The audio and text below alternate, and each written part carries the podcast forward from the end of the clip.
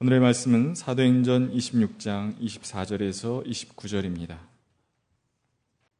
바울이 이렇게 변호하니 베스도가 큰 소리로 바울아 내가 미쳤구나 내 많은 학문이 너를 미치게 하였구나 하고 말하였다. 그때에 바울이 대답하였다. 베스도 총독님 나는 미치지 않았습니다. 나는 맑은 정신으로 참 말을 하고 있습니다. 임금님께서는 이 일을 잘 알고 계시므로 내가 임금님께 거리낌 없이 말씀드리고 있는 것입니다. 이것은 어느 한 구석에서 일어난 일이 아니므로 임금님께서는 그 어느 사실 하나라도 모르실 리가 없다고 생각합니다. 아그리빠 임금님, 예언자들을 믿으십니까? 믿으시는 줄 압니다. 그러자 아그리빠 왕이 바울에게 말하였다. 그대가 짧은 말로 나를 설복해서 그리스도인이 되게 하려고 하는가? 바울이 대답하였다. 짧거나 길거나 간에 나는 임금님뿐만 아니라 오늘 내 말을 듣고 있는 모든 사람이 이렇게 결박을 당한 것 외에는 꼭 나와 같이 되기를 하나님께 빕니다. 이는 하나님의 말씀입니다. 참 좋으신 주님의 은총과 평강이 교회 여러분 모두와 함께 하시길 빕니다. 아, 인생은 참 신비합니다. 내가 선택하여 이 세상에 온 것 아니지만 어쨌든 우리는 산자의 땅에 있고 살아있는 동안은 행복을 꿈꾸며 이런저런 일들을 도모하며 살기도 합니다. 행복한 시간도 있고 그렇지 못한 시간도 있죠. 그래서 때로는 울고 때로는 기뻐하기도 하며 삽니다. 나이가 많아질수록 몸은 약해지고 그리고 어느 순간 하나님이 오라 하시면 우리는 속절없이 하던 일 다 버려두고 가야만 하는 인생입니다. 내가 산다고 여기지만 생명은 내게 속해 있지 않은 것을 느끼기에 때때로 생명이 신비하다는 생각에 사로잡히곤 하는 것입니다. 비 오는 날 가만히 살아온 날 돌이켜 생각해 보면 마치 우리의 인생이 꿈을 꾸는 것처럼 느껴지기도 합니다. 그래서 장자도 비슷한 경험을 우리에게 들려주는 것 같습니다. 밤에 잠을 자다 꿈을 꾸었는데 꿈속에서 그는 자기가 나비가 되어 하늘을 훨훨 날아다니며 노는 꿈을 꾸었습니다. 잠에서 깨어난 장자는 문득 생각해 봅니다. 내가 나비의 꿈을 꾼 건지 아니면 나비가 장자의 꿈을 꾸고 있는 건지 바로 그것이 그 유명한 호전몽이라고 하는 고사의 아, 내용입니다. 그런데 우리는 이런 비슷한 경험을 했던 또 다른 사람을 알고 있죠. 남과 일몽이라고 하는 이야기를 여러 번 들어보셨을 겁니다. 남쪽으로 뻗은 가지 밑에서 꾼 꿈이라고 하는 뜻이지요. 당나라 덕종 임금 때 양자강 하류에 살고 있었던 순우분이라고 하는 사람이 있었습니다. 낮 시간인데 친구들과 어울려 술을 한 잔 잘 마셨습니다. 그리고 나무 밑에, 느티나무 밑에 자리를 잡고 누워 낮잠을 자게 되었습니다. 꿈에 어떤 사람이 나타나더니 임금이 그를 재상으로 임명했다고 얘기했습니다. 그래서 그는 아주 영화로운 삶을 살게 되었고 임금의 아내인 공주를 아내로 주어서 그는 아름다운 공주와 살림을 차리는 기쁨도 맛보기도 했습니다. 그렇게 꿈 같은 세월이 지나가면서 그 나라의 우환이 깃들였습니다. 전쟁이 일어났고 모든 것이 파괴되는 꿈을 꾸었습니다. 그리고 그렇게 사랑했던 아내도 병들어 죽고 말았습니다. 허망했습니다. 허망해서 눈을 뜨고 보니 꿈이었습니다. 한 생이 지나갔건만 꿈속에서 잠시 동안이었습니다. 아직 해는 다 기울지 않았고 술주전자는 그대로 놓여 있었고 그리고 공주가 아닌 자기의 아내는 마당을 쓸고 있었습니다. 어쩌면 이 이야기가 우리에게 들려주려고 하는 그 뜻은 무엇일까요? 우리가 애집하고 있는 슬픔과 기쁨이라고 하는 것도 어떻게 보면 꿈과 같은 것인지도 모른다. 뭐 이런 이야기를 우리에게 들려주고 있는 것으로 보이기도 합니다. 그럼에도 불구하고 우리는 믿습니다. 생명이라고 하는 것은 살라고 하는 명령이라고 하는 아, 그 말씀을 말입니다. 날생자, 명령, 명자, 살라고 하는 명령을 받아 우리는 이 세상에 태어났습니다. 문제는 살라는 명령은 받았으나 어떻게 살라고 하는 명령은 받지 못했기에 우리는 일평생을 살아가면서 어떻게 살아야 할지를 결정해야 합니다. 결정해야 하기에 늘 불안합니다. 그리고 결정에 따른 책임도 져야 하기에 인생은 무거움인 것 맞습니다. 근데 가만히 돌이켜 생각해 보면 우리의 인생에 특별한 때가 있었던 것이 분명합니다. 우리의 삶의 방향을 결정짓거나 혹은 내가 가고 있었던 삶의 길에서 다른 일로 돌이키도록 만드는 그런 인생의 경험 말입니다. 그래서 사람들은 인생을 가리켜 계기적 실존이라고 말하기도 합니다. 어떤 계기가 있어 우리의 삶의 방향이 바뀌었다고 하는 그런 말일 겁니다. 제게도 인생의 방향을 바꾸었던 사건이 있었습니다. 1976년 2월 달이었습니다. 20대 초반이었던 저는 인생에서 마치 낙오한 사람이 된 것처럼 절망의 나날을 보내고 있었습니다. 세상에 더 이상 살고 싶은 생각도 없고 인생에는 의미도 없는 것처럼 느껴졌습니다. 겨울 해가 비껴 있는 한강 강물을 우두커니 바라보면서 정말로 죽고 싶다는 생각이 들고 있을 때 꿈처럼 어떤 소리가 들려왔습니다. 그것은 교회 종소리였습니다. 그 교회 종소리에 이끌리듯 생전 처음 교회에 발을 들여맞고 그것이 저의 인생의 방향을 바꾸어 놓고 말았습니다. 내가 기획하지 않았지만 그 순간 나는 그 종소리와의 만남을 통하여 삶의 변곡점을 마련하게 되었던 겁니다. 이전까지 인생은 의미 없게 느껴지기도 했는데 그 교회에 가서 내가 만난 예수로 말미암아서 인생은 뜻이 있다는 사실을 알게 되었고 세상 밖으로 내몰린 듯 쓸쓸했던 내 삶에 누군가에 의해 영접되고 있다는 생각 들었습니다. 잿빛의 일상이 총천연색으로 바뀌는 것을 그날 그렇게 경험했던 겁니다. 내가 이 세상에 우연히 존재하는 것이 아니라 하나님의 뜻한 바 있어서 나를 이 세상에 보내셨다는 사실이 감동적으로 제게 다가오게 되었습니다. 그렇기에 인생은 살라는 명령이지만 인생은 동시에 소명입니다. 내가 이 세상에 있다는 사실 그 자체가 하나님이 우리를 통해 이루고자 하는 일이 있기 때문에 내가 이 세상에 있다고 하는 말입니다. 인생에 과제가 있다고 한다면 그 일이 무엇인지를 추구하고 찾는 과정일 겁니다. 먹고 사는 일에 떠밀려 살다 보면 내가 이 세상에 왜 왔는지를 잊고 살기도 합니다. 그러나 우리가 참으로 사람이라면 내가 이 세상에 존재하는 까닭이 무엇인지를 묻고 또 물으며 살아가야만 합니다. 여러분, 예수님은 당신이 이 세상에 온 것은 하나님의 뜻을 행하기 위해 왔다고 그렇게 고백하셨습니다. 그리고 예수님은 하나님의 뜻을 복잡하게 생각하지 않았습니다. 생명을 풍성하게 하는 것. 모든 사람들이 생명을 향유하며 살 수 있도록 하는 것이 하나님의 뜻이라고 여겼습니다. 그래서 병든 사람들 고쳐주었고 귀신 들린 사람을 고쳐주심으로 귀신을 쫓아내셨고 그리고 짓눌려 살고 있던 사람, 자기를 긍정할 능력이 없던 사람들을 사랑으로 품어 안으셔서 그들이 온전한 자기의 인생을 살도록 그렇게 해 주셨던 것입니다. 역사의 객체에 불과했던 사람들을 일으켜 세워 역사 변혁의 주추로 삼기도 하셨습니다. 바로 그것이 주님의 삶이었습니다. 이렇게 변화된 삶, 예수와 만난 사람 누구나 다 변화되게 마련인데 예수와 만나서 변화된 사람 가운데 가장 트라우마틱한 변화를 보인 사람은 바로 바울 사도임을 우리는 잘 알고 있습니다. 부활하신 주님과 만나기 이전까지만 해도 바울은 그 시대의 정신에 충실한 사람이었습니다. 출세의 길을 달리기 위해 애썼습니다. 사회적인 자본을 만드는 일에도 소홀하지 않았습니다. 로마 시민권을 획득했습니다. 바리새인 가운데 바리새인으로 인정을 받기도 했습니다. 당대 가장 유명했던 라빈 가말리엘의 문화에 들어가 율법을 배우기도 했습니다. 그리고 종교에 대한 열심에 있어서는 동년배들 누구보다도 뒤지지 않을 정도로 그는 철저한 사람이었습니다.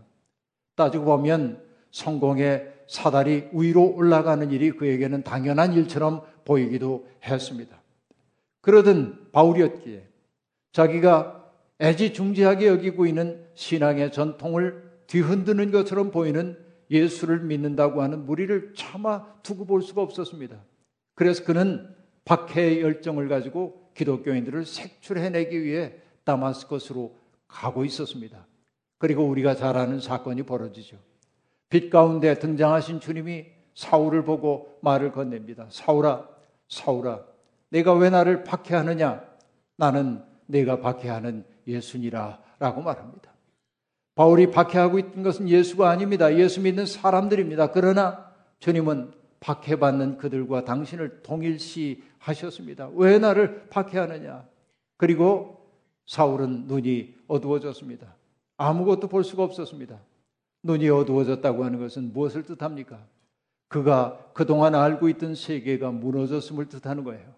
안다 하는 것이 사실은 모르는 것이었음이 드러나는 겁니다.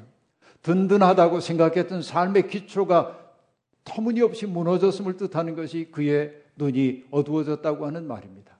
본다고 했으나 캄캄한 어둠 속에 자신이 있다고 하는 사실을 그는 알게 되었습니다. 맹목적인 열정, 종교적인 열심, 방향을 알지 못한 종교적 열심이 하나님을 영화롭게 하기는 커녕 오히려 하나님을 적대하고 있다는 사실을 그는 알게 되었던 겁니다. 그 어둠 속에서 사울은 뭘 느꼈을까요? 마치 물고기의 뱃속에 들어있었던 요나의 심정이 되었을 겁니다. 자기의 세계가 산산조각 났습니다. 내 속에 빛이 없다는 사실을 알았습니다. 내가 무가치한 존재라는 사실을 그는 깨닫게 되었던 겁니다. 안다 하는 것이 무지였습니다. 하나님 위에 산다고 하는 것이 하나님 대적하는 것임을 그는 알았습니다. 철저히 무너진 그 자리에서 그는 아나니의 도움으로 시력을 회복했습니다. 그리고 성령의 충만함을 입었습니다. 이후에 바울의 삶은 우리가 아는 바와 같습니다. 바울 사도는 그래서 자기의 그 극단적인 삶의 체험을 이렇게 고백하지요. 갈라디아서 2장 20절에 나온 얘기 말입니다.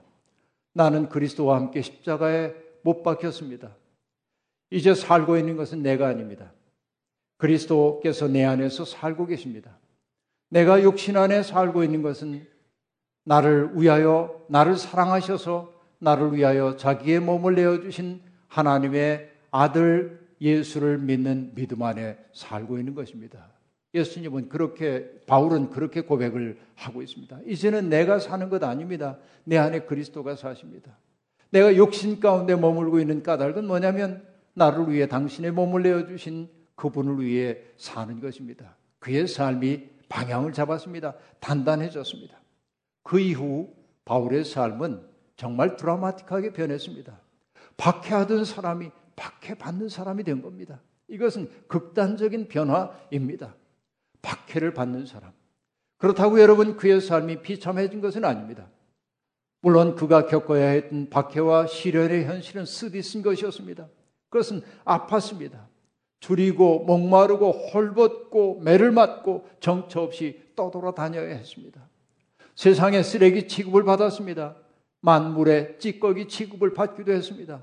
그러나 여러분 그렇다고 그의 삶이 참담하고 비극적이 되었다고 말할 수 없습니다. 고린도 후서 11장에는 그가 주님의 복음을 전하다가 겪은 온갖 시련 이야기가 등장합니다. 저는 오늘도 그 대목을 읽어보면서 생각해 봅니다. 만약에 내가 이런 시련 가운데 하나나 둘이라도 겪었다고 한다면 나는 여전히 믿음의 길에 든든하게 설 수 있을까? 그래, 한 번, 두 번 정도는 견딜 수 있을지도 모르지. 그러나 이 일이 끊임없이 내 생 속에 반복되어 나타난다면 달아나고 싶은 생각 들지 않을까? 어쩌면 여러분들도 비슷한 생각일는지도 모르겠습니다. 여러분, 그는 왜 온갖 박해와 위험을 자초하는 삶을 살게 되었던 것일까요? 그것은 여러분, 그럴 수밖에 없었기 때문에 그렇습니다. 왜 그럴 수밖에 없었냐고요? 예, 그는 하나님께 사로잡힌 사람입니다. 나도 모르게 하나님께 사로잡힌 거예요.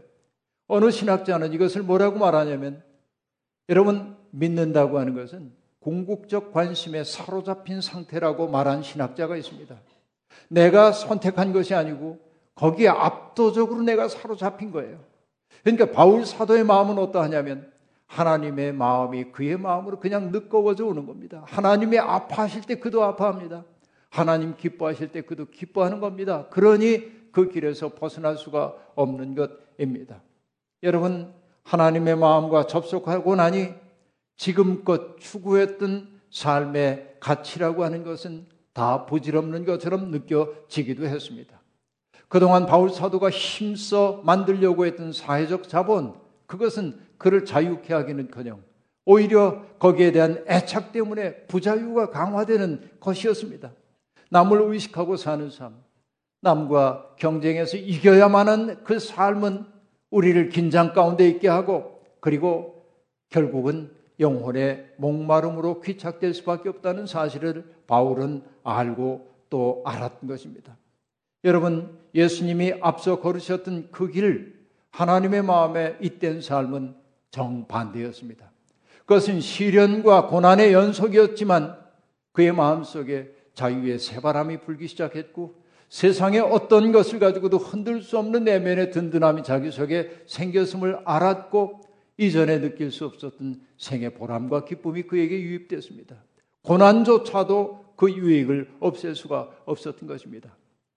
주님은 값진 진주를 발견한 상인이 집으로 돌아가 자기가 가진 모든 것을 다 팔아 그 진주를 사는 것이 하나님 나라와 같다고 말씀하셨습니다.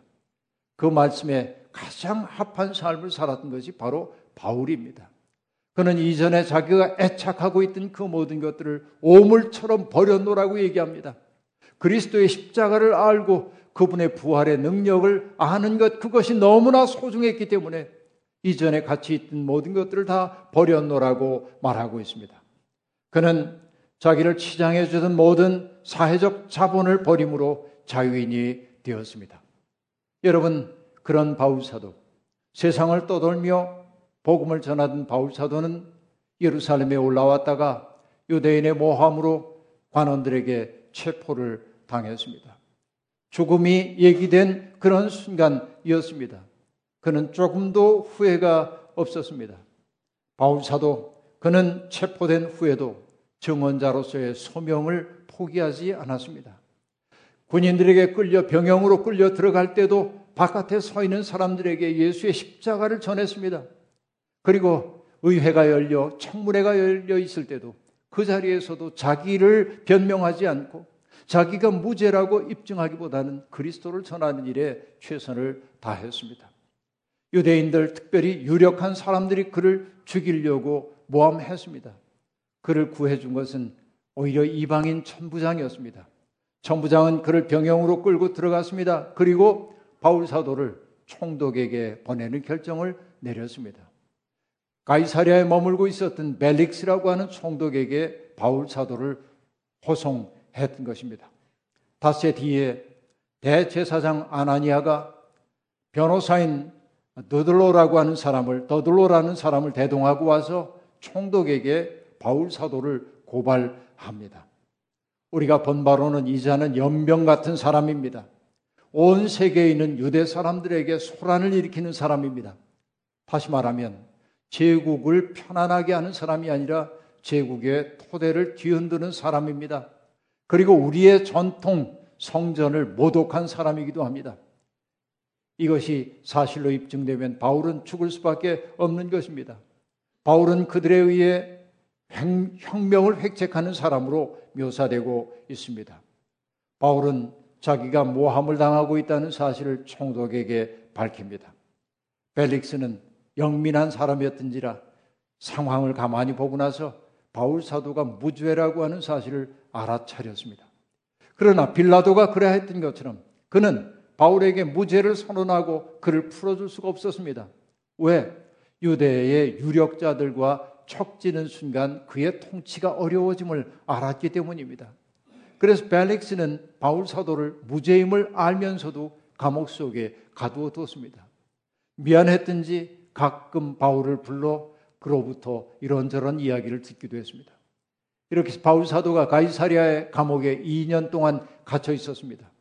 정말로 암담한 세월이었을 겁니다. 그런데 변화의 계기가 왔습니다. 벨릭스 총독의 임기가 만료되었고 그를 대신하여 베스토라고 하는 사람이 총독으로 부임하게 된 겁니다. 베스토는 예루살렘으로 올라가서 유대 유력자들과 안면을 트기 위해 올라갑니다.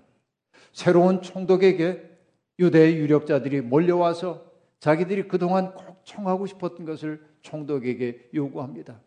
바울이라고 하는 죄수가 있는데 이 로마 제국의 안위를 위태롭게 하는 사람이고 우리의 종교를 모독하는 사람인데 그를 불러올려 예루살렘에서 재판을 받게 해달라는 것이었습니다. 그러나 베스토 총독도 명민한 사람입니다.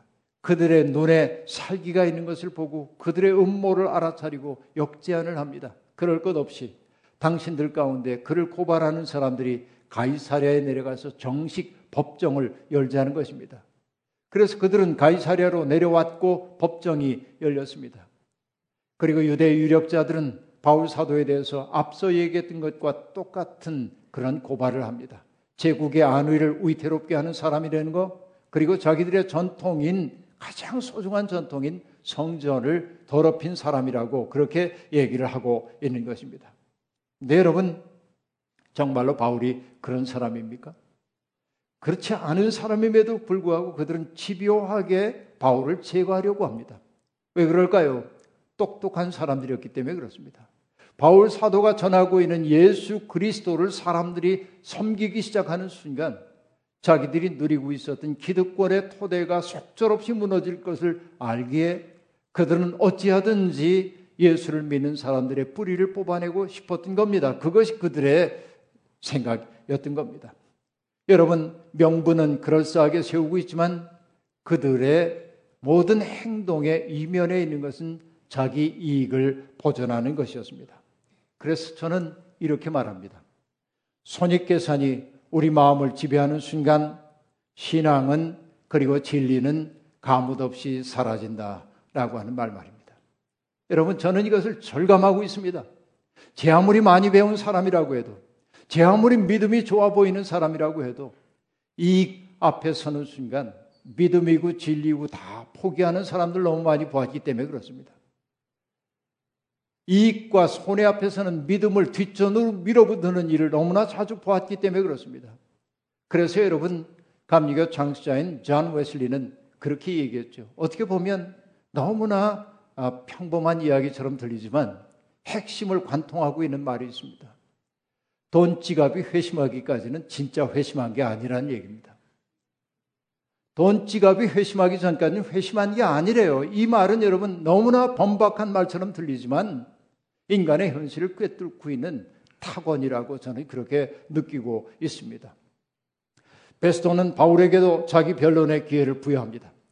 그러나 바울은 자기가 자기를 변론 어떤 말로 해도 그곳에선 올바른 재판이 이루어질 수 없다는 사실을 알았기에 그는 황제에게 상소한다고 이야기를 합니다. 로마 시민이었기에 가능했던 일입니다. 그래서 베스토는 변론을 종결하고 청문회를 종결하고 이제 바울 사도를 다시 감옥에 가둔 다음에 황제에게 바울을 보내기 위해서 필요한 법적 절차에 들어갑니다. 그건 뭘까요? 이 죄수 바울의 죄목이 무엇인지 혐의 사항이 무엇인지를 상세하게 적어 황제에게 보내야만 했습니다. 그러나 그것이 참 쉽지가 않아요. 골머리를 앓고 있었습니다. 근데 그때 여러분 아그리파 왕과 그의 누이인 버니게라고 하는 사람이 이 새로운 총독을 찾아옵니다. 베스토는 팔레스타인 사정에 정통한 그들의 도움을 받고 싶어 합니다. 그래서 바울이라고 하는 죄수가 있는데 아그리파 왕이여 우리 함께 그 사람을 청문회에 불러내면 어떻겠습니까? 아그리파도 동의해서 바울이 다시금 불려 나왔습니다. 의관을 잘 갖춘 사람들이 아주 위험 있는 모습으로 쭉 둘러 있습니다. 여러분, 대단히 위험 있는 자리입니다. 온갖 장관과 귀족들이 다 모여 앉아 있는 자리였습니다. 그곳에 바울이 지금 불려 나온 겁니다. 바울 사도가 이야기합니다. 자기의 삶의 내력을 다 들려줍니다. 나는 바리새인 중에 바리새인으로 살았습니다. 그러다 다마스커스로 가는 길에 부활하신 그리스도와 만났습니다. 그 이후에 내 삶이 이렇게 달라졌고 이방인들에게 복음을 전하는 삶을 살 수밖에 없었습니다. 내가 이럴 수밖에 없었던 것은 바로 예수 그리스도 때문인데 그 예수 그리스도는 율법과 예언서가 우리에게 증언하던 바로 그분입니다. 바로 이분을 통하여 하나님은 세상을 구원하려 하십니다. 라고 얘기합니다. 바울 사도는 여전히 자기의 무죄를 입증하려고 논리를 대기보다는 그리스도를 드러내는 일을 위해 최선을 다하고 있는 겁니다. 그런데 베스토에게 그 말이 좀 걸렸습니다. 어떤 말이냐면 고난당하고 죽임을 당한 사람이 세상을 구원한다고 한 그 말이 이 베스토에겐 받아들일 수 없는 말이었던 것이죠. 그래서 바울에게 말합니다. 바울아, 네가 미쳤구나. 너의 많은 학문이 너를 미치게 만들었구나. 라고 말합니다. 바울 사도가 거기에 대꾸하죠. 베스토 총독님, 나는 미치지 않았습니다. 나는 맑은 정신으로 참말을 하고 있습니다. 라고 말하면서 그리고 방향을 돌려요. 아그리파 왕을 향해 말하기 시작합니다. 아그리파 왕이요. 근래에 이 땅에서 벌어진 일에 대해서 너무나 잘 아시죠? 잘 아시는 줄로 압니다. 이렇게 말을 하면서 바로 예수 그리스도야말로 성경이 우리에게 예고하던 바로 그분임을 당신도 알지 않냐고 그렇게 말합니다. 아그리파는 긍정할 수도 없고 부정할 수도 없었습니다. 긍정하자니 뒷감당할 자신이 없고 부정하자니 옹색해질 것 같았던 것이지요. 그래서 그가 말합니다.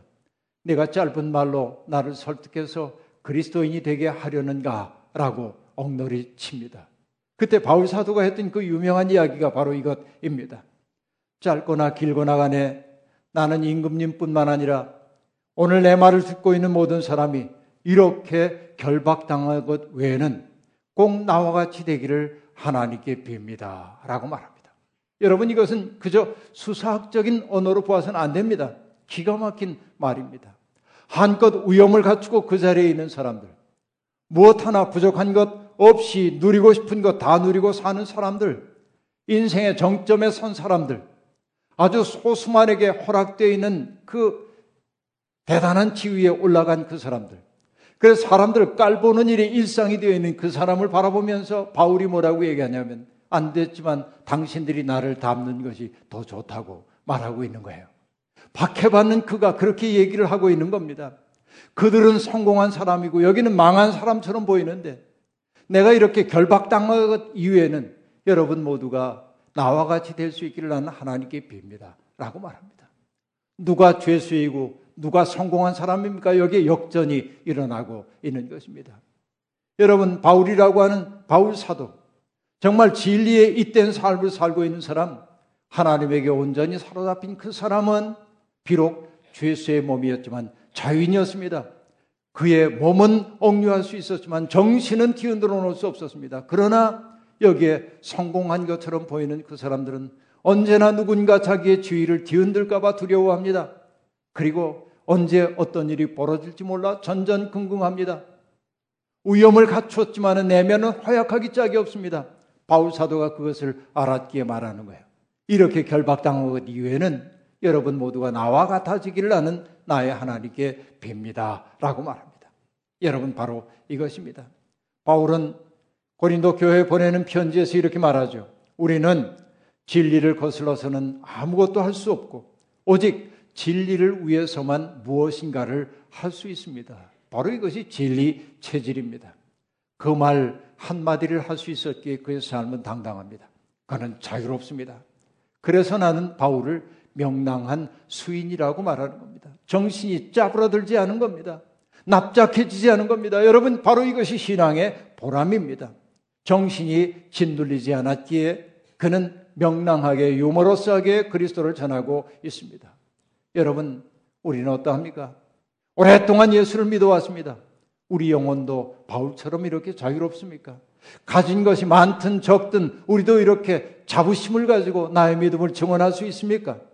여러분, 예수로 인하여 손해를 본다 해도 진리의 길 떠나지 않을 만큼 우리는 든든하게 서 있습니까? 조르즈 베르나노스라고 하는 프랑스의 작가가 썼던 어느 시골 신부의 일기에서 토르시 본당 신부가 젊은 신부에게 들려주고 있는 이야기가 있습니다. 하나님의 말씀에 대한 이야기인데 이렇게 얘기합니다. 하나님의 말씀. 그것은 벌겋게 단 쇠일세.